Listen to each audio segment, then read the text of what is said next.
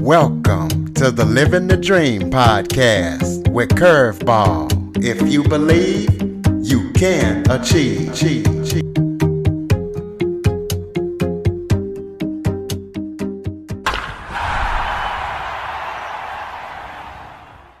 Welcome to the Living the Dream with Curveball podcast, a show where I interview guests that teach, motivate, and inspire. Today, I am joined by award winning author and gardener Carol Michel. Carol has spent three decades in healthcare IT while making a living in her garden. She is the author of several books, including five gardening books, a humor book, and a children's book.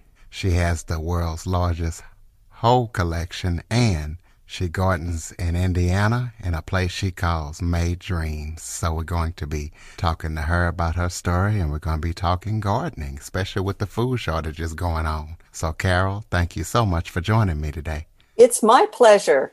Well, why don't you start off by telling everybody a little bit about yourself? So, I am from Indiana. I was born and raised here in central Indiana. I started gardening when I was about two years old, following after my dad in his garden in early spring planting peas and then you know progressing on to planting the tomatoes. And i always enjoyed it. And so i thought by eighth grade i should make a living in gardening somehow. So i went to purdue university and got a degree in horticulture. And then i got out of school and i thought okay i need to get a job. And i found out that when i graduated which was in a time a long, long ago called the end of the 70s, beginning of the 80s. The economy was terrible and jobs were not plentiful, nor were they well paying. I, th- I must support myself. So I, went, I thought I still love gardening, but I, I need to do something that's going to earn a little bit more money. So I went back to college and got a degree in computer technology, which is, you know, I was pretty good at that too and ended up getting a job working for a healthcare organization here in Indianapolis.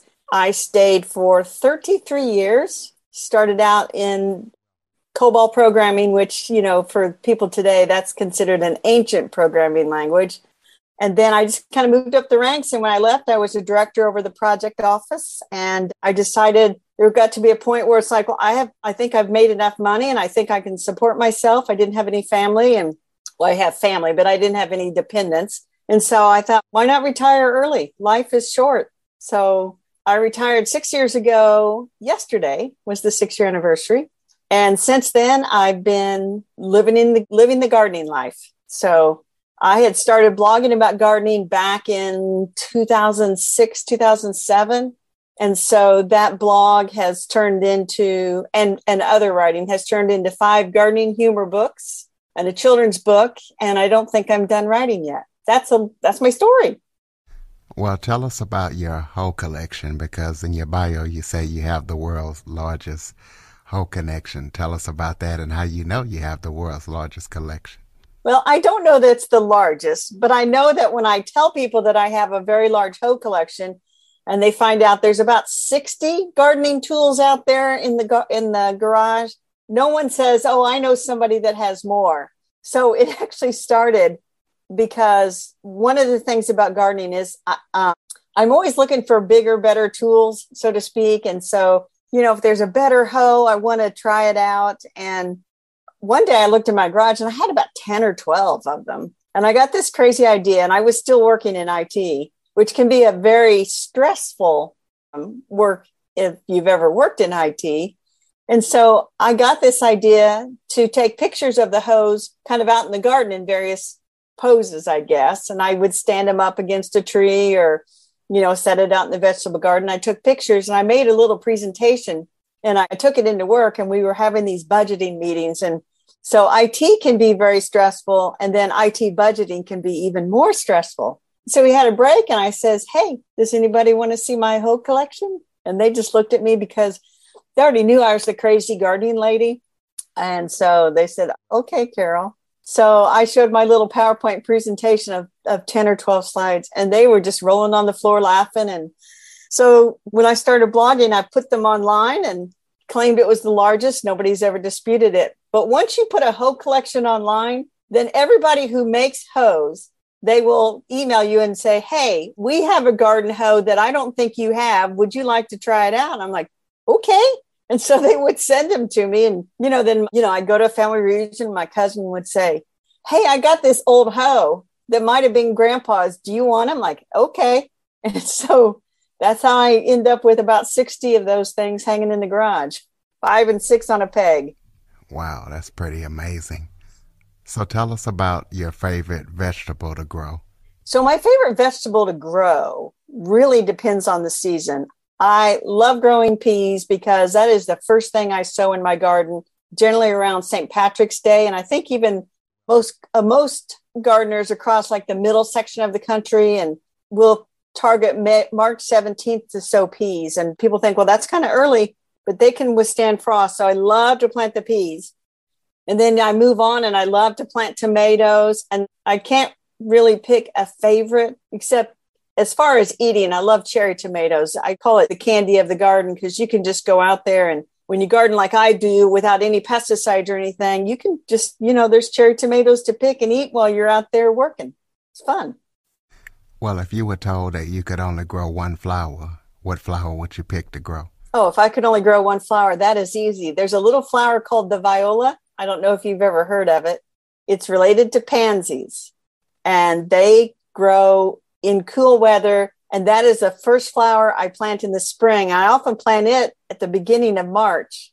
And so just around the corner from me is this greenhouse, little greenhouse. It's family owned and they grow a lot of the plants and stuff. So we we have it all worked out in the spring. They will text me and tell me that the violas are ready to go. And then I'll run down there and I'll buy a whole bunch of them. And then I put them in the front, I put them in the back, and I let them grow until they fizzle out in the heat. So that that's my absolute favorite is the viola. Well, tell us about your gardening books and tell us what readers can expect when they read them. And I also see in your bio that you do gardening books without pictures. Why is that? So, my gardening books, I call them humorous essays about gardening. What people can expect when they read my books is some funny stories, heartfelt stories. But if people tell me that I sneak knowledge about gardening into the story, so you learn something, but you're laughing through it, and that's that's how the five books are characterized. I sort of stealth get you interested in gardening because I'm not afraid to be the crazy gardening lady of the block and do the crazy gardening things, and then write them write about them both in my books and on my blog. Well, tell us about the Christmas cottontail. You got a Christmas cottontail story, so kind of tell yes. us about that. And is that a is that a true story? Well, no, it's not a true story unless you believe in Santa Claus. And if you believe in Santa Claus, this is a true story of a little bunny that was shivering in the snow on Christmas Eve, and Santa Claus found him and felt sorry for him, took him back to the North Pole, and at the North Pole, they said to the Christmas cottontail, you know, everybody has to have a job. So they taught this little bunny how to sow seeds and plant bulbs. So on Christmas Eve, the Christmas cottontail rides with Santa. And at the good gardener's houses, he plants seeds and bulbs for spring flowers. At the bad gardener's houses, he sits in the sleigh and maybe eats carrots with the reindeer. And that is the story of the Christmas cottontail for gardeners of all ages. Speaking of gardeners of all ages, tell us, give the new gardeners or people wanting to start a garden out there some advice as well as the experienced gardeners such as yourself? So I tell people I have the secrets to happiness in your garden and they're they're buried in my books in various ways, but I give people everybody a couple of tips that are no matter where you garden, here's the things I tell people. Number 1, you'll enjoy it more if you grow the plants that you love and so, for example, if you don't love tomatoes, don't feel obligated to grow tomatoes. But if you love eggplant, grow eggplant. So grow the plants you love. Then the other thing I tell people is love the plants that you can grow. So everybody's got different plants that they can grow. In my garden, we cannot grow, for example, camellias, which is a lovely, lovely flower, similar to a rose. So I can love it all I want, but it's not going to grow very well here and I'm not going to be very successful. So that's tip number two is love the plants you can grow. And then tip number three is Now, this is no surprise from somebody with a hoe collection. Buy good tools. So, gardening is like any other hobby. Invest in some good tools and you will enjoy it much more. If you have a good, sharp pair of pruners, for example, pruning is much easier to do than if you have a little junky pair that you got at the dollar store. Same with like a trowel. Get a good sturdy trowel instead of that junky one that bends the minute you put it in the ground. So I tell people buy good tools. And then the fourth thing I tell people is size the garden for the resources that you have. So if you're, for example, you know, a working mom and a working dad and you got kids going this way and that way, don't start a big acre sized garden and expect to be successful with it. That is a lot of work and a lot of time. So think about what time do you have to spend in the garden? What's your personal strength? For example, you know, it does no good to do something that you just don't have the, the physical strength to do and then plant and plan your garden accordingly. So if you know you're working and you don't have any time to do anything, you may just have some containers on the patio and just have time to water them if you have a little bit more time, you might make some raised bed vegetable gardens and you bet you can spend a little bit of time on a Saturday morning and keep them in pretty good shape. So think about the size of your garden. And the last thing I tell people, this is my secret number five, is respect Mother Nature.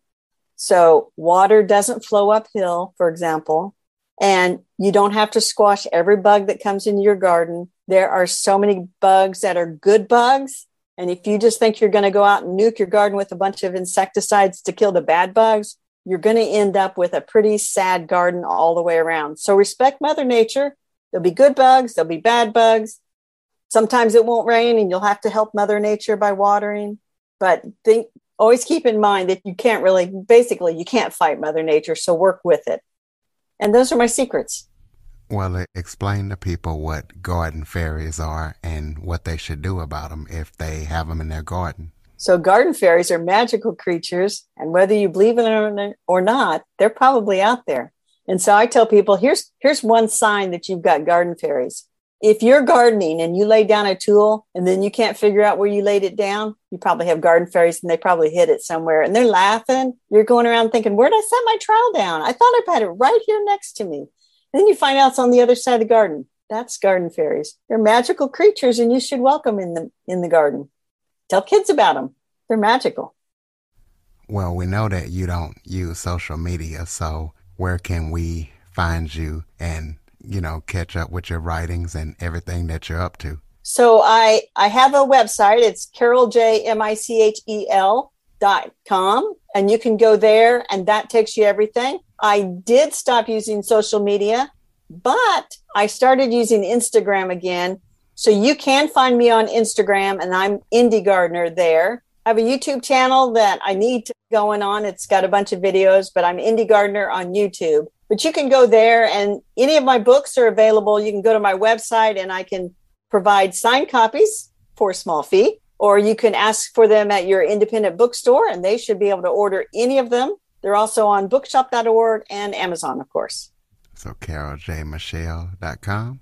That's correct. Okay, you have any upcoming projects that you're working on that people need to know about? Well, I've got some secret projects that I'm just not ready to tell anybody, but if they go to my website and they subscribe to my newsletter, they would be the first to find out. Gotcha. Well, close us out with some final thoughts. Anything that maybe we didn't talk about that you would like to talk about, or any final thoughts for the gardeners out there? I would like to say this prior to 2020, gardening seemed to be something that not everybody did. But once 2020 hit and all that mess happened, suddenly people are stuck at home and they're like, hmm, let's grow a garden. And from the looks of things at the local greenhouse, when I go there, younger people are gardening, they're bringing their kids, they're sticking with it. And for an old gardener like me, that is very gratifying to see and I say the gardening tent is big and broad, and everybody, no matter whether you have a little patio or a couple of acres, everybody can grow something and everybody can do a little bit of gardening. It's a hobby for everybody. Well, before we let you go, for somebody who is wanting to get started in it, what resources or where can they go to kind of access startup information or kind of see what they need or just kind of like a garden gardening for dummies? So there there are some very good books out there, some good basic gardening books. Uh, and so you could look for those online. The other place you can go is every state has a cooperative extension service. They provide tons of information about gardening and they provide it all for free. And then they also, if you really get into gardening, most states have uh, the cooperative extension offers what they call master gardening classes. You can go to those classes. Usually they last, I would guess, eight to 10 weeks, one day a week, one night a week, I should say. And they'll teach you all the basics about gardening. So there's many resources out there. So if somebody wanted to find a place in their state, what would they Google or how would they go about locating that information? So you could just do a search for cooperative extension and then put the name of your state in there. So you could, and in Indiana, you could put in cooperative extension Purdue University because that's who runs the cooperative extension. You'd find tons of information, but just put cooperative extension, the name of your state, tons of information will just come flooding into your in, into your internet. All right, so there you go, ladies and gentlemen. CarolJMichel.com to see what she's up to and talk about all things gardening. I got I got one more suggestion, Curtis, okay, if I ahead. could. Yeah, go ahead. Well, it would behoove me to mention that I also do a podcast with a friend of mine. She gardens in Oklahoma. I garden in Indiana. And we have a podcast called The Gardenangelists. We I made up that word because we are evangelists for gardening. We love gardening and we want others to love it too. So they can always listen to that along with your podcast, of course. They can listen to our podcast, learn lots about gardening.